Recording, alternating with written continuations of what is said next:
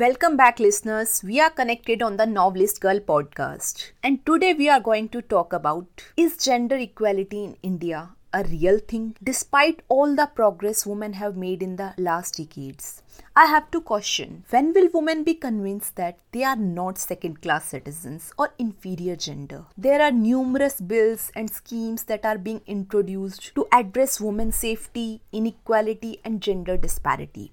But still, every day we get to hear about a lot of incidents that are terrifying. And all these incidents acknowledge the fact that getting equality for women is still a long way. We need to treat this ailment at its core.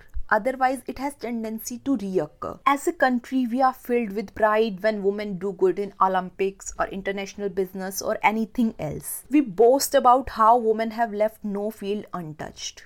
But we fail to recognize the ratio of such women in our country. There is a huge difference. Women are still fighting for equal rights, the right to safety, equal opportunities, equal wages, and many more. Many women are still deprived of freedom. We need to implement this firstly at the level of household. Equality in its purest sense can only be achieved when both men and women start to implement this concept in their personal lives. It's the high time. We all need to do some real introspection and change the mindset. That's all from my side. I would love to hear your views on this topic. Please drop your voice messages or comments below. Thank you. Stay tuned for more.